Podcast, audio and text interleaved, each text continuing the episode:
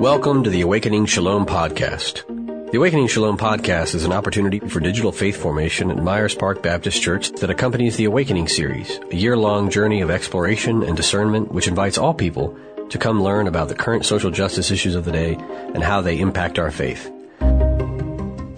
What we are awakening to is shalom, the Hebrew word for the peace and beauty that exists when we are living in right relationship with God, ourselves, other human beings, and all created things.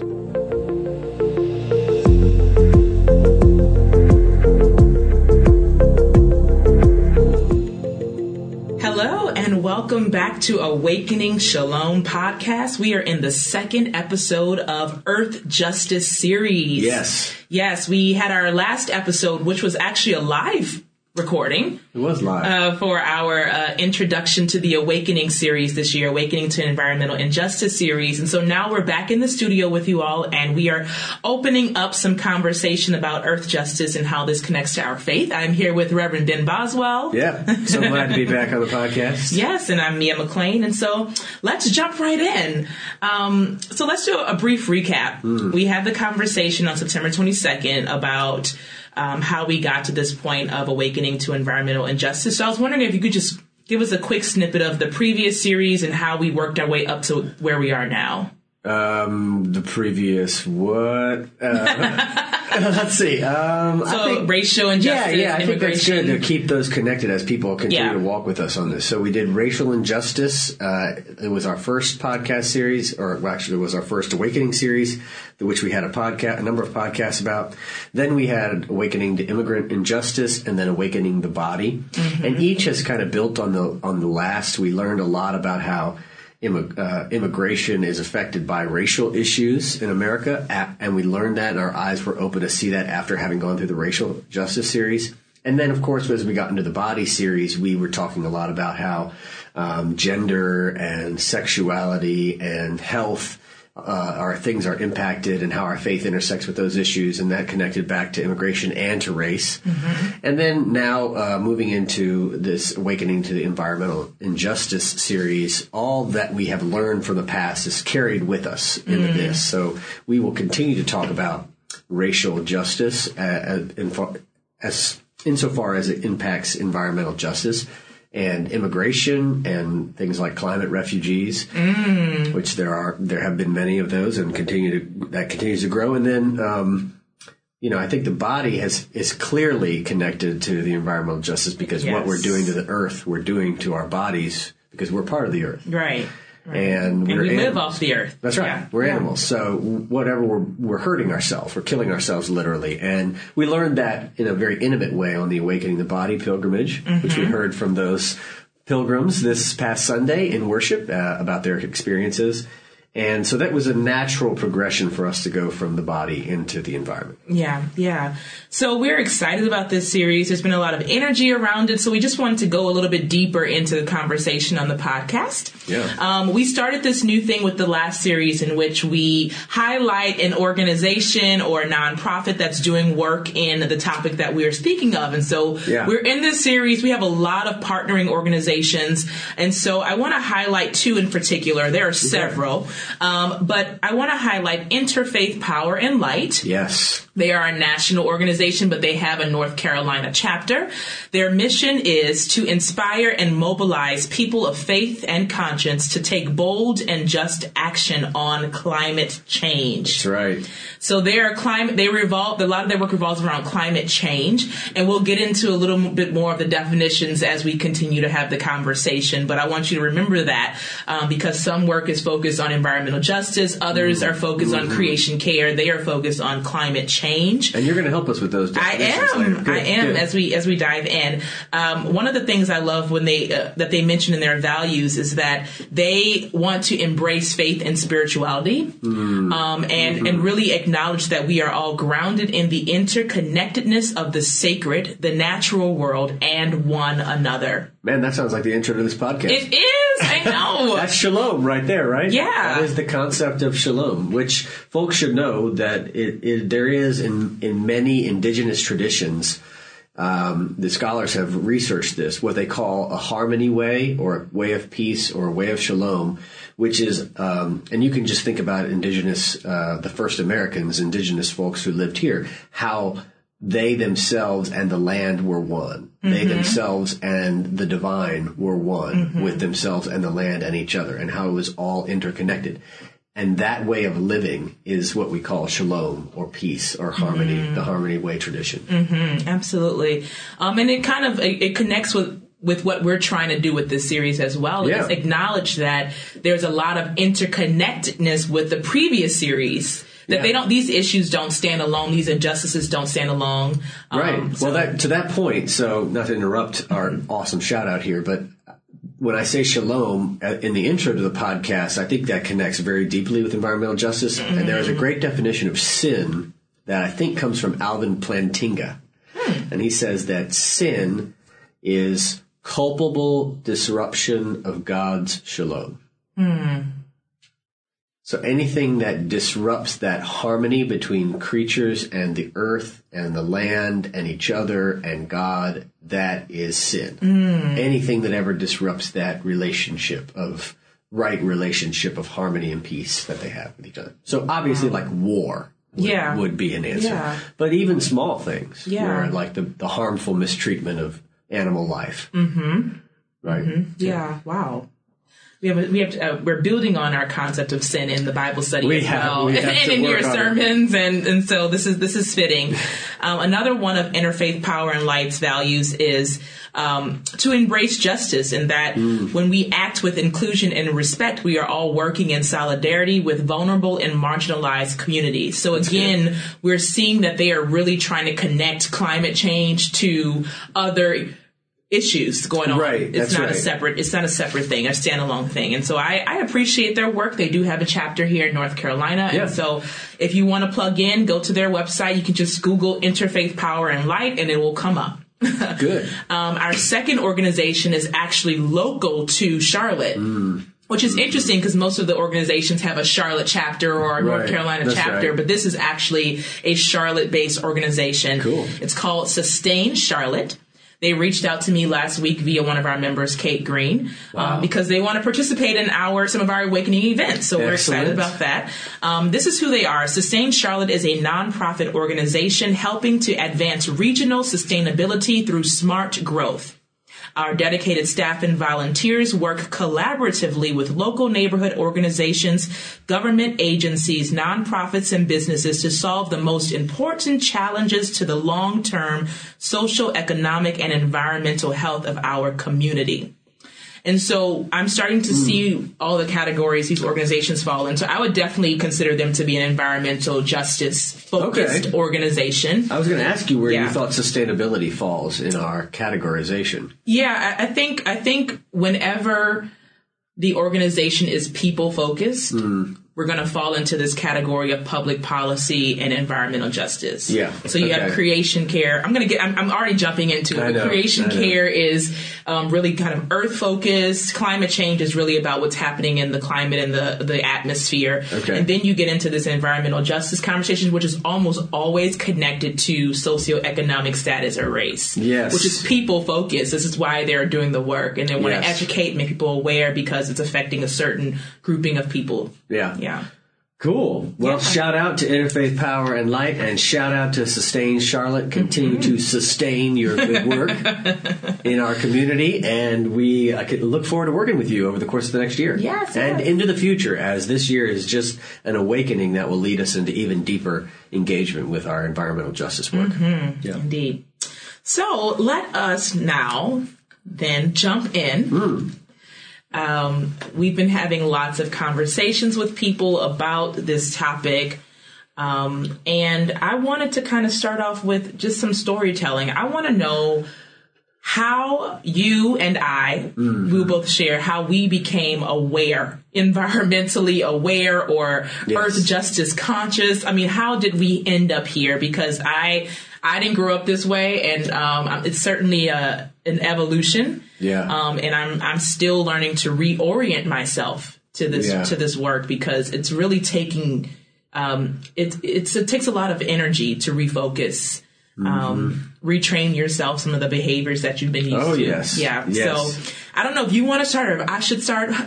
I, I'll go. I'll go first. I'll go first. I'll go first because I got some good stuff. When you- Okay, I, great. You asked me to do this, and when I when I started going down this history lesson in my own life and looking back at my story, I found so many fun things. Mm-hmm. So I think my first my first moment of awakening even a little bit to this question, I was probably in fourth grade, third or fourth grade. So this is my daughter's age now, Lucy.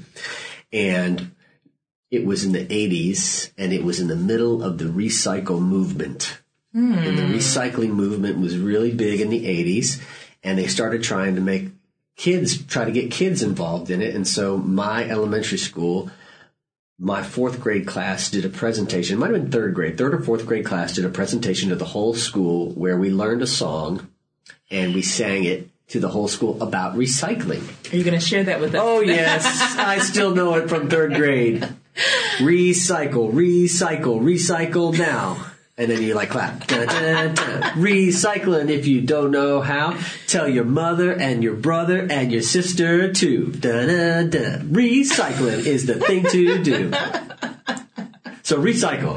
Recycling is the thing to do. That comes, and so while that's happening, and I'm, I'm singing about recycling in school, and we're talking about it at home, um, I'm watching as a kid some s- Saturday morning cartoons was like a thing for kids my age at that time. It was like every Saturday morning you turn on, and it was like six straight hours of incredible cartoons, and you could just sit there and eat individually wrapped cheese slices and Gosh. And watch TV. And one of the one of the cartoons was called Captain Planet. Have you heard about this? I have not. Oh my gosh, we have to look up and watch some episodes later tonight. So Captain Planet uh, was a TV show about this superhero, and his name is Captain Planet. And, but it was also about four or five kids that all had superpowers, and one had the superpower of like water, one had fire, one had earth, one had air, uh, mm-hmm. one had heart. We always thought that was a lame superpower, but mm-hmm. one had heart. So it's like earth, yeah, earth, fire, wi- air, water, and heart. And then Captain Planet. And then when they put their rings together, Captain Planet would appear hmm. and they could get Captain Planet to do things. And they were always going around and like finding people who were polluting and like, it was like Scooby Doo, but mm-hmm. it was Scooby Doo, but for polluters. Like they're not criminals, but polluters. And so, um, and Captain Planet was, I mean, people who are listening to this who are Gen Xers are probably just going crazy right now because they watched this show. It was very popular. So I remembered the song. So I could also sing that for you. Oh, wow. You just. I mean, I don't into sing, your I don't artistic sing as good as you do, Mia, but I can I can do a little bit. Okay, so all right, here we go. Let's see if I can get it. Captain Planet, he's our hero. Gonna take pollution down to zero. He's our powers magnified, and he's fighting on the planet side. Captain Planet. Then it kind of goes over that again. Wow. Okay. So anyway, so this was a big deal, and uh, remembering my my young elementary school mind being turned on to environmental issues through this recycling song and through Captain Planet. And then, you know, as a kid, it was all about pollution. In Captain Planet, it was really mm-hmm. about pollution. Mm-hmm. He was worried about people polluting the water, polluting the environment, mm-hmm. polluting the air, and um, that was really the focus. Same thing with recycling. It was a lot about pollution more than it was about sustainability, conservation. It was about the, it was about pollution. And littering was a big deal. I remember fights with my parents where like there was a time period where we didn't care to throw something out the window of the car while we were driving, and then suddenly all of a sudden we did care a lot about throwing something out the window while we were driving, and that littering became a big deal. But I associated the kind of passion around this with uh, another moniker, sort of like when we were in the queer series and you were asked, you know, we asked what was your first introduction to the word queer. For me, we had a moniker here in this category. It was tree huggers. Hmm. People who cared about the environment were all called tree huggers. Didn't matter if you only if you cared about animals, plants, hmm. minerals, people, hmm. pollution. You were a tree hugger and or a hippie. You know, we were still kind of it was the 80s, so we were still calling people hippies by then. In fact, we were calling people hippies derogatory by the 80s in a way that we weren't in the 60s, right? So, um, so that was, and then like I remember my friends' parents. I mean, we gave, we were really, we were big in contributing to church because we were church people. But a lot of my friends and parents, they didn't give to church. So I would go to their houses, and what they gave to was like Save the Whales, mm-hmm. and they'd have these Save the Whales things on their refrigerators, and or World Wildlife Federation. Yeah. Which I always Yeah. thought was I confused that with WWF wrestling. Every time I saw it, I got really excited. I said, WWF, you like you like wrestling? And they're like, no, I like polar bears. You know? um, so it was like Save the Whales, WWF. Save the Rainforest was a big one for a while, and it was really about endangered species. You'd see endangered species come up from time to time on television, and that would that was kind of my social consciousness. This is middle school, early high school, and um, really not very well formed. I have to be honest. As I look back at this, not very well formed, not connected at all to my faith to church. Church was not talking about this at all. Zero. I was getting it at school, so I was talking about like third grade. Yeah. I was getting it at home from my television. Yeah. And I was going to church and not hearing a single word about it ever. Yeah. And um, and then I would say a couple of big moments that I thought about that really started to change my social consciousness on this. One was the movie Erin Brockovich. Yes, I remember that. Did you watch Erin Mm-hmm. Brockovich? I was a big Julia Roberts fan, so that was, of course, why why I was watching Pretty Erin. Brockovich. Yes, anyway. Love Julia Roberts. Know, yes, yes. she's so good. And um, so I watched Erin Brockovich, and I was just so impressed by her as an activist and Mm-hmm. as an organizer for her community. And that was the first time that I think I realized that this, the problem of environmental justice or the problem of pollution could be tied directly to human involvement and that it may be that the problem was corporate greed was continuing to keep the pro- like people were dying of cancer in communities because of corporations who put power lines or Yeah. or because of people who polluting the water or lead or whatever like in, the, in these movies. And uh, that was the first time where I realized like corporations could be uh, i mean captain planet got into that a little bit but it was more like one individual not Yeah. the corporation. Um, but erin brockovich really and the court case around it and how much legal work had to be done and the resistance. It reminded me of the tobacco industry at the time which was actually really big for me because my father was a lifelong smoker. So, and I, we thought a lot about tobacco in my house. So when I kind of connected tobacco industry's refusal to put warning labels on or to admit that their product kills people, it was the same kind of feeling as seeing communities being destroyed, their health being uh, hurt by the dumping in their communities, and then what kind of work was going to have to be done. And I just the resistance that she felt all the way through. It was really uh, that was really that kind of awakened my social consciousness to the issue. But to be fair, it's still nothing in church, and so it wasn't until I got to seminary that, for the first time ever, I was confronted with a connection between uh, environmental justice and my faith, or um, even creation care, to be quite honest, which Right. was a thing I'd heard about in church, but nobody was really doing much on it. Um, and it was reading Wendell Berry and other agrarian authors, Ellen Davis and others, um, Norman Wirzba, and people who were writing and at, mostly at Duke Yeah. that were talking about this issue. And I had to read Wendell Berry for class, so it was it was that was starting that started opening the, my eyes to to look at this as a faith issue at that point. Yeah. But that was basically it. So up until sem- seminary, and then of course since seminary, it has been an, an, an evolution from there of continuing to read authors writing on this and seeing this. I guess I would say since seminary,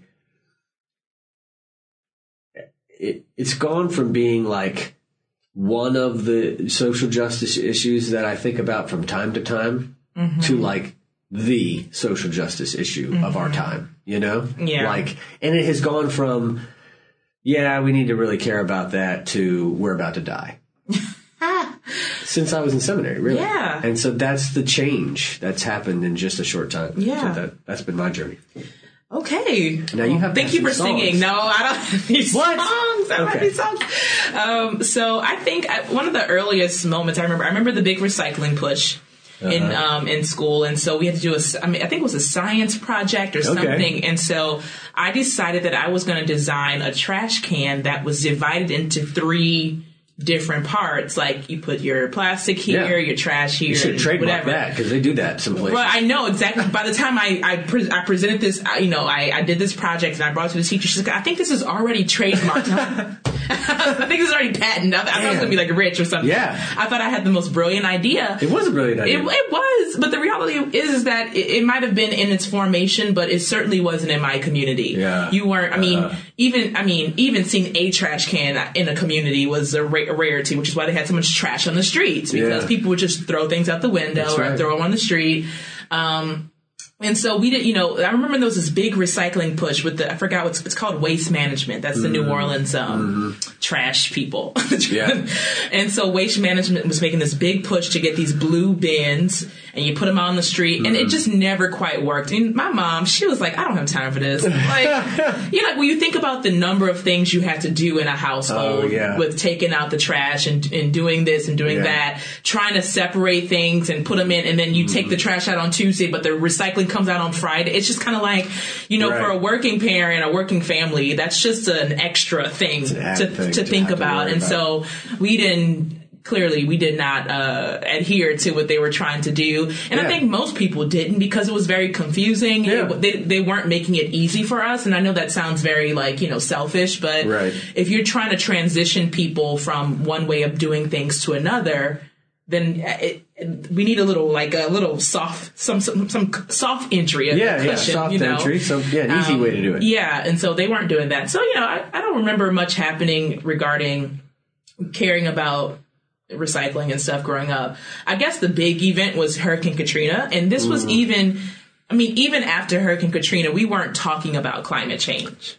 It That's wasn't a thing. Yeah, t- racism we were talking about. We were talking about race. We were talking about how the city failed us, how the, the, Corps, the engineers Corps of Engineers failed us. Yep, yep. We were talking about how these communities allow people to build on flat land. They should have been building. They should Mm-hmm. have built the land up before they build. I mean, we're talking about a lot of things, but climate change was not one it. of them. Yeah. Um, and there were a lot of theological implications, and I think I mentioned that on the last episode about how people were preaching this as the Noah story and that God was trying to wipe out the debauchery in New Orleans. And so that was my connection to faith in environmental justice was that God was angry. God better go after Washington. Yeah. Stop messing with New Orleans. That's Stop a good messing- city. Yeah, Give me a break.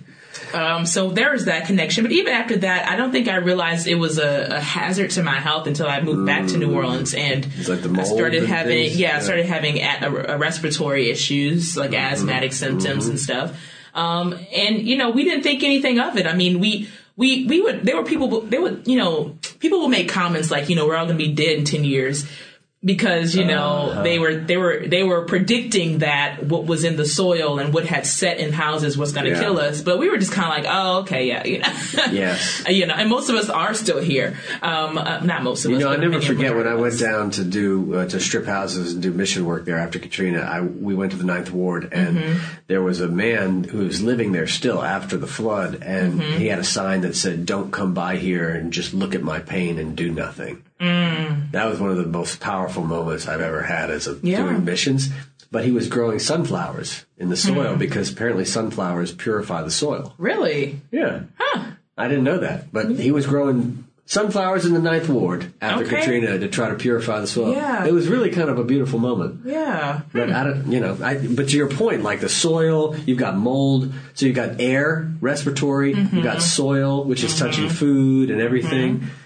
Gosh, yeah, yeah the health Um, impact is huge. It, it was. I mean, the first time I went back to New Orleans, like maybe like maybe like two months after Katrina, we went back to like gut my house, and my eyes burned as soon as we entered the city. I couldn't. I could not open. My, my mom was just driving. I was like, "Are your eyes not burning?" My my eyes were burning as we were driving into the city. Um, and you know, but we weren't connecting this to. I mean, this was just a natural disaster to us. This Yeah. wasn't like, oh, like the world's ending, it's climate change. We weren't really having those conversations. Right. Um, it, it only it only really started coming up when the next seasons of hurricanes would come about. We're like, this is happening much more fre- frequently Yeah. than they used to, right? Because Yeah. they hadn't had a big storm in New Orleans since 1960 something. Right. That's right. Hurricane Betsy, and so 1960 something to 2005 was almost a 40 year period. Right. Um, and so now every other year my mom's evacuating and she's Yeah. like, we, we just didn't do this before. And so Right. that's when the conversation started coming up about climate change, global warming, Right. um, but still not connected to faith, No. not connected to, not even really connected to looking at the way the global south has been affected, Mm-hmm. black and brown people disproportionately with climate change. Yes. Mm-hmm. There were, we weren't having those conversations. This awakening is fairly new, even with regards to the way that I eat Yeah. it's fairly new. I mean, the oil spill in New Orleans really cut back on the, the type of fish um, that people were able to get, and so Yeah. the fish industry started to plummet because we couldn't Yeah. we couldn't fish like we used to. Um, then there was all this debate about farm raised versus wild caught. Well, Mm-hmm. you know, the battle is wild caught's better, but if there's oil out there, then you need to do the farm. So then there's all this. So this is when I started becoming more health conscious about what I was putting in my body as it Okay. relates to the environment. Um, but I'm still awakening to it. I mean, I went to the grocery store this morning and I'm just looking at I'm looking at this this fruit that's sitting under the farmers market sign that's Mm-hmm. from California. And you're thinking, mm, That's not- farmers market. That's Yeah. not it. You're false advertising at Harris Teeter. Yes, Yeah. I'm calling you out because you do it at all of your locations.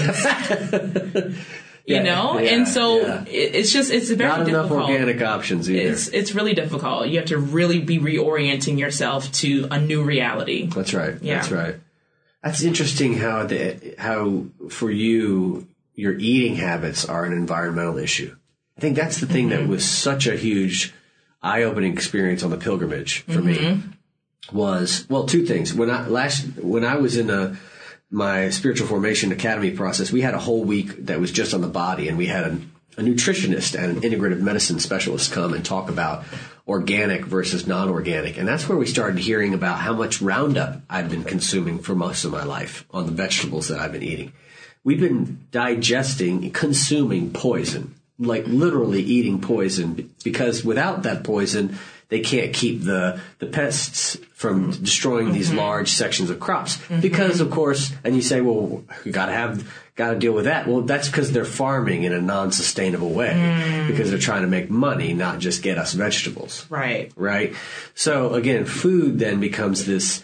So first of all, with the organ, organic stuff is life saving. You're, you're actually taking poison out of your body. Yeah. Now it's not cheap, but Yeah. it really does matter. Certified USDA organic food is actually taking poisons out of your body. Mm-hmm. You know, so it's not a joke to say let's let's buy the organic blueberries here. Right. You know, it's like But you have to read the labels as we learned. Oh yeah, because they not, don't all, always have. the- If they don't have the USDA certified and they just say organic, Organic then they're mean- not organic, right? And um, and then the other thing is like how how some environmental issue can then impact our bodies. Uh, you know, I, first of all, I was kind of talking about organic one way, but then being on a pilgrimage itself started just to see how connected we are to the land and to animals, and how one little one little mistake over here, or one little quick shortcut way of trying to make more money instead of actually doing it the healthy way can impact thousands and thousands and thousands of people and their health. You know, you're talking about a climate event, a catastrophe that really changes.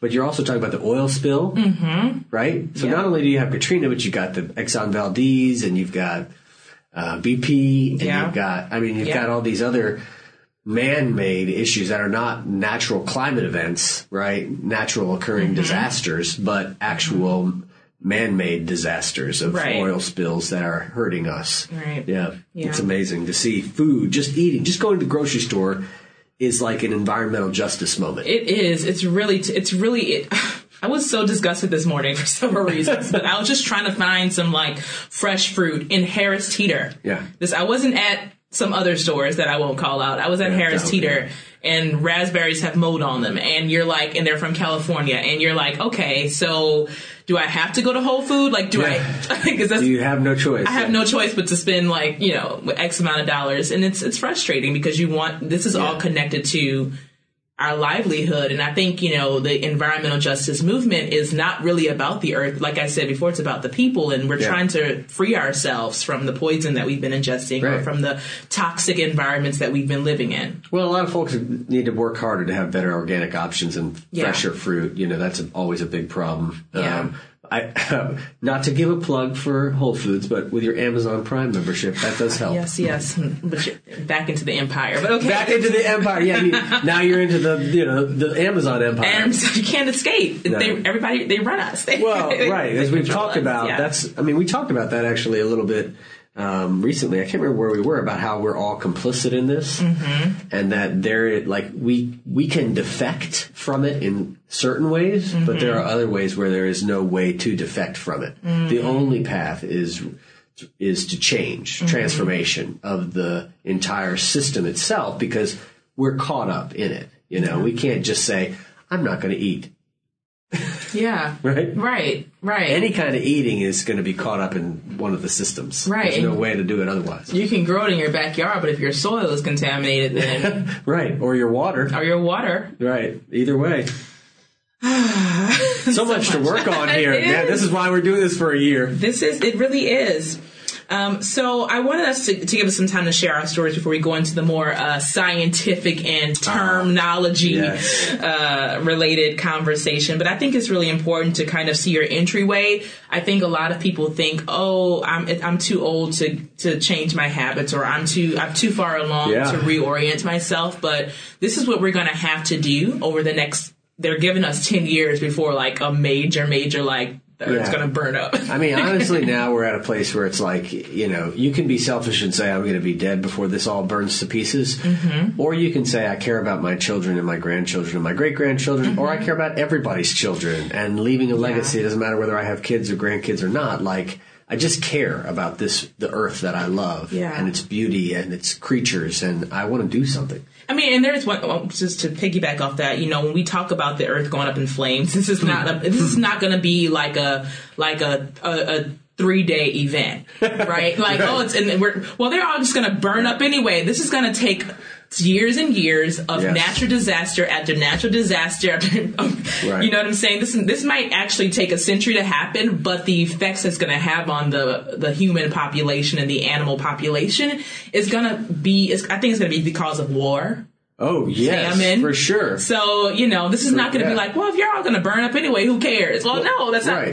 not. well, and I've also joked that I mean, not really joked, but kind of predicted like it'll be a mass migration into the middle of of countries, land Mm-hmm. Yeah. mass areas. So Yeah. cities that are landlocked are going to be become huge population Mm-hmm. centers. People are going to. It's going to start with migration from coastal areas, but eventually, any landlocked area is going to be the primary space where people want to live because they're going to be least affected by the big climate disasters that are displacing everybody and, dis- and creating heavy destruction. Mm-hmm. So that's going to be the first thing. Some island nations, Caribbean areas, are going to be just completely gone. Like we Yeah. look at how the Bahamas and Puerto Rico have been battered. Like they're not even going to exist in, in, in 10, 15, 20 years if that keep continues. and not the way the same way that they. not the way they do now. You know? It'll be very different. Yeah. You know, and that is going to lead to all sorts of uh, different things: disease, war, fights, crime. Mm-hmm. Uh, it's going to lead to a militarized state to maintain control. Yeah. I mean, it's going to create a very strange political environment where people are continuing to deny climate change and at the same time benefiting from it financially and politically. So it's going to create a very awkward. We're going to have, uh, you, you know, it's not, some nations are going to go away, some nations are going to change, some nations are going to fight. It's Yeah. going to be It's going to be something. water. I mean, somebody predicted years ago that water was going to be like oil in a couple of years, where people are going to be fighting land wars over water, over clean water. Yeah. You know? And, and we're, we're, we're just about there. Yeah. So, we're getting there. so anyway, so let's, let's head into unpacking some of these terms Yeah, that sure. we've been Since we're, throwing it let's leave them on a hopeful thought and move into some terminology. Yeah, just a little bit of science lesson, science class today. So, um, if, if you listen to the first episode, um, I briefly unpacked the umbrella of Earth justice. Um, and I had a conversation with Reverend Amy Brooks, who works with Green Faith. Yeah. And she explained it to me in this way. She goes, There's an umbrella called Earth justice, which is really really what we're talking about here. We're kind of focusing on environmental justice Yeah, yeah. because it relates to people as Yeah, well. yeah. Under that umbrella, you have three categories that different groups, organizations, nonprofits are focusing on creation care, Mm. climate change, and environmental justice. Yeah. And so the definition of creation care is, is probably the most straightforward definition. Care for or stewardship of the earth. Yeah. If you're a religious person, it might be God's creation for those of you who use that language. But Yeah. for a more secular language, it's just the earth or the planet. Um, Earth care. Earth care, right? Earth keepers, right? Yes. Yes. Um, climate change is really interesting. I didn't realize it had all these different um, factors to kind of unpacking the definition, but I've been looking at NASA, which really does. What? a good job of giving a nice little brief science class. Okay, science, Okay. are you ready for science to go back Yes. to go back to elementary school? Science is fun. It, uh, I, I wasn't very good at it, but I thought I found it interesting. So, climate change, a change in global or regional climate patterns, in particular, a change apparent from the mid to late 20th century onwards. And so, this is the way they describe it. NASA says climate change is a change in the typical or average weather cycle. Mm-hmm. Right? So, weather is not climate, Right. weather is a short term occurrence Yes. climate is the average of all of those short-term occurrences. Mm. And so that's per region. Global climate change, climate change is the average of all of the regions. So if it's on average 90 degrees in New Orleans in December and 80 in North Carolina or whatever, it's the average of all of that. So when they say the earth is warming, they're taking the average of all the places, all the different regional climates. Okay. Yeah. That's helpful. Yeah. When you said it's it's weather versus climate, I- Right. I couldn't help but hear in. Uh, I don't know if you watched ever watched the Queen. Is it the Queen? That's about Queen Elizabeth and Winston Churchill. I think so. I didn't It's watch it, but Netflix it's on show. Netflix. Is that, yeah. Am I right that it's called the Queen? Maybe be. Or the, crown. ah, yes, the crown. Okay, so it's called the crown, and one of those, it's like about during the time where there's like a big smog problem in London, and people just start dying from from from mm. pollution from the factories during the Industrial mm-hmm. Revolution. And mm-hmm. Winston Churchill ke- keeps yelling at everybody who brings it up at him. It's just weather. Mm. So when you said weather, I just kept thinking about how sometimes it is weather, yeah. and it still may be about Yeah. environmental justice. Sometimes it's not weather, and it's definitely about environmental Right. justice. But either way, whether it's weather or not, yeah. right, it's still it probably has some connection to climate change. That's right. That's right. Um, and so what we're seeing is we're, we're looking at the cycles of weather, and they're averaging those cycles to say, oh, the climate is changing. so you yeah. keep you see these six or seven hurricanes or tropical storms forming in the Atlantic and the Pacific. You're saying the climate is changing because we've never had six or seven storms forming at one time. Yes, Right? It's never been 98 on October 3rd. Oh my gosh! It that last week in was North Carolina. just yeah, 98. 98. It was the hottest October day in the history of the state. exactly. Now, come on now. We're breaking now. We're breaking records, and people are like, "Oh yeah, okay. I guess. I guess this There thing might is be real." it might be real. a little yeah, bit. It was real before you thought it was. Yeah, yeah, um, We always come late. I mean, I just Yeah. want to notice about your terms. It feels like there's a progression here in your terms, which is great, but it wasn't aggressive enough for Christians to just care about the earth, was it? Mm. no. It's only Here we are. If we wouldn't be here if it was. yeah. It's only about relation to us, but we'll get there. Yeah, we'll get there. okay. Yeah. Um, the last term is environmental justice. So this is the most complex term, and we, I, it gets thrown thrown around a lot. But Mm-hmm. Yeah. what I've discovered about this term is it's all people focused and people related. It's about public policy. It's Okay. it's a legal term. It is Yeah. the legal term. You're not going to see Earth justice in a in an um, in Green New Deal. You're not going to see creation care, or you might see climate change. But Uh, the climate yeah. change is a scientific term. That's the science. That's of the what's science going of on. what's going on. Right. Environmental justice is the term you're going to see on the EPA, the um, what does that stand for? The Environmental Protection Agency.gov, right? Yeah. You're going to see these terms used on all the government sites. People who are lobbying for certain policies to pass, certain Mm. The laws to EPA pass. uses the word justice. They use on the EPA on their website. They have a definition for environmental justice. Whew, good for them. Lord, So, no and- wonder they're getting they- their and- funding cut. Yeah, yeah, and they're part, and all these all these other websites are using their definition a lot now too. So their definition How is about that? fair treatment and meaningful involvement of all people, regardless of race, color, national origin, or income, hmm. with respect to development, implementation, enforcement of environmental laws, regulations, and policies. Hmm. This is a heavily political term. This is about public policy. This Yes. is about laws. This is about equity Yeah. right? Um, and what they say is on their website, the main predictors of environmental injustice is socioeconomic status and race, Interesting. which is what we talked about a little bit earlier. I love that term, and I love that the EPA has a term about it. You know, it's interesting though. You know how um, it's just interesting how when we talk about this, if you look at the other two, one tries to say this is a scientific problem we're dealing with, mm-hmm. and then if it's, you if you want to make it political, that's a different thing. But it's a scientific question, climate change. Yeah. The other one's like, no, no, no, this is a faith thing. Mm-hmm.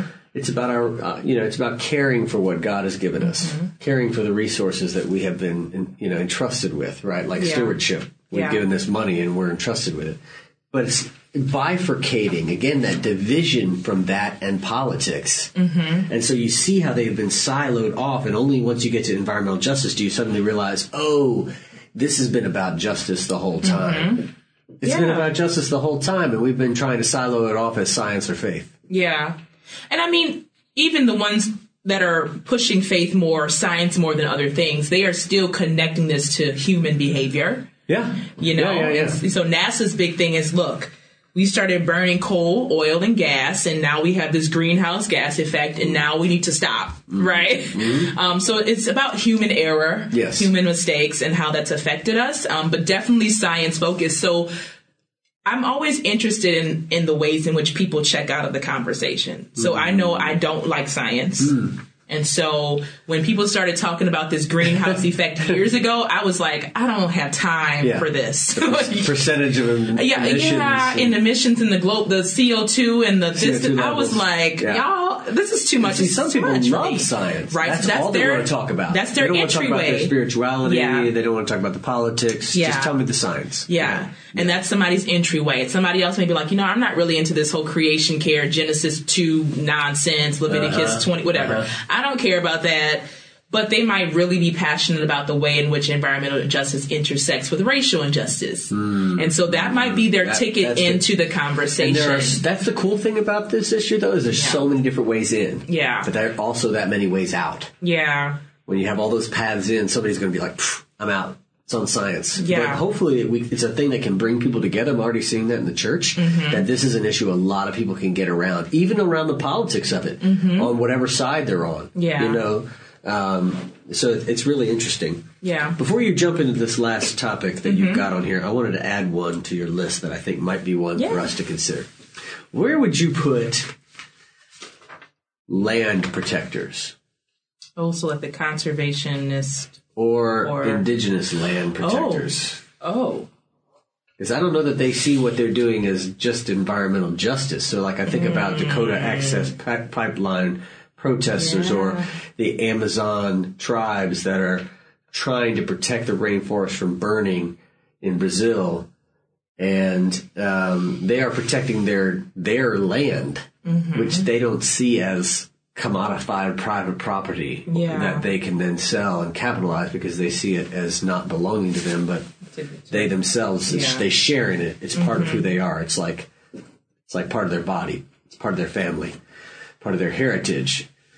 I would It- say something between, I would say a cross between creation care and environmental justice. Okay. Okay.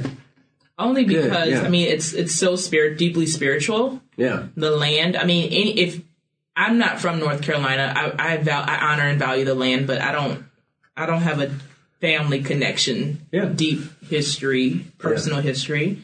So I think that that's spiritual for for those groups of people, but I also think that it's environmental injustice because it's attacking their body. I mean, if they mm-hmm. are if they, are, if the mm-hmm. land is an extension of their body, or if they are if they are an extension of the land, then you're attacking their body. But there's a deep there's it's deeper than just justice though, right? That's that's why you have to add creation care or something. Yeah. There's some kind of faith element to it. Yeah. I mean, I think what why I bring that up is because um, I don't. Uh, your justice is if justice is about getting back to or um, making things right. and making things fair, putting things in right relationship, how far back do you have to go when it comes to land? You know? Oh my gosh. So I guess what I, I think we have a lot to learn from our indigenous indigenous communities um, about how all these are really connected and and how how how we uh, how the land is both a part of us and we are a part of it in a in a spiritual and biological way in Yeah. a social, spiritual, and biological way. And that we ought to have a kind of relationship with the land that we have uh, with a church, with sacred, with a sacred space, with our, with the grave where our ancestors are buried, with our home, yeah. with the our garden, you know, our front lawn, you know, where, whatever is our space. We, we ought to have a relationship with the land like that. The, the space where the most important event in your life happened, you know, um, and see ourselves as intricately woven into the land and with the creatures. There is a deep wisdom in the indigenous tradition that we have to relearn now. Yeah. That they have to teach us, which is amazing because, of course, we have been, our, our civilizations have been bent on the destruction of theirs. Mm-hmm. And now we realize that our civilizations were bent on our own self destruction from the get go because we didn't understand the wisdom they had to teach us. Mm. Yeah. Right? Anyway, I just wanted to throw them in. No, no, thank you. Um, that's good. I, I forget about land conservation in the conversation sometimes, um, and I don't even know if we we will ever be able to go truly reconcile. I don't even know what that looks like. We What would have to go like? back. I mean, so many hundreds of years. Right, right. Yeah, I don't know. I don't know how far. I, I, all I know is that when I see Dakota Access Pipeline protesters, when I mm-hmm. see Amazonian tribes protesting the burn, burning of the rainforest, I see truth. Yeah, I see a kind of spiritual truth that's deeper than even. Mm-hmm. I, I'm not even sure Christianity has Western Christianity has a has an ability to understand no, epistemologically that kind of faith. Right? that's something else that you have to have. That's a that's a a complementary faith understanding. I think Yeah. we need to rebuild our our complementary faith understandings. Right. Like when I think about um, you know, there are there are, there are certain cultures that practice Christianity but also practice other things. Yeah. Yeah. Yeah. Um, and I think we need to rebuild those other things for us to really reconcile. I don't think I don't I don't know if Christianity is enough no. to to to anymore to have this conversation and make this right because Not with regard to the environment alone. I mean, I Yeah. think we have to have other resources because our tradition has been uh, bankrupt on this question mm-hmm. and mm-hmm. devoid of good teaching, sound teaching, consistently sound teaching as the dominant voice. I mean, you can mm-hmm. jump back and look at like St. Francis, who we just celebrated his feast day. and think of all the ways in which he was in communion with nature. You can look at the biblical witness. You can think about other um, conservationists throughout history, people who cared about public parks and animals and peace and that kind of thing. But the witness between Jesus to Francis to Wendell Berry is a pretty big jump. Those are huge leaps. And there are people in there, but it's not been a dominant force of Western Christianity because Western Christianity has been bent on building a kind of civilization, Yeah. a kind of imperial civilization that didn't really have space for that form Yeah. of thinking. And, and, and of course thought about property as, as something that could be commodified, land as mm-hmm. something that was not a part of who we are, but something that should be bought and sold. Mm, yeah And so here we are. Here we are. well, we did not go as far as we thought, but that means we have good material for next time. We do have lots of good material. do you want to do this last one before we go, or We're gonna roll this over. Let's roll this Oh, over good, good. because do um. I think this will be a great conversation opener as we we Hmm. look ahead. We're gonna look into um, how how this uh, movement for Earth justice has evolved and in many ways perhaps been co-opted. yes? Ooh, Uh huh. We're gonna look ahead to that, and we're also Mm-hmm. gonna look deep into some uh, thoughts and ideas about how the how we got into this situation in the first place. So we're gonna kind of be going backwards and then looking ahead. Wow. next time, Okay. and then get into a little bit more scripture and some scriptural references. I know some people have mentioned Yes. that they really benefit from having scriptural references, and we're going to move a little bit beyond Genesis Yes. um, to look at some of the other um, texts that talk about earth care and earth justice. Good. Can I give people a little homework to take with them? Ooh, yes. If you get a chance and you're really interested in scripture, go look up every place where the word famine appears in the Bible. Ooh. Okay. All Good right. homework. That's good homework. Yes. All right. Alrighty. It's been good. Yes. All right. See you next time. Thanks for listening.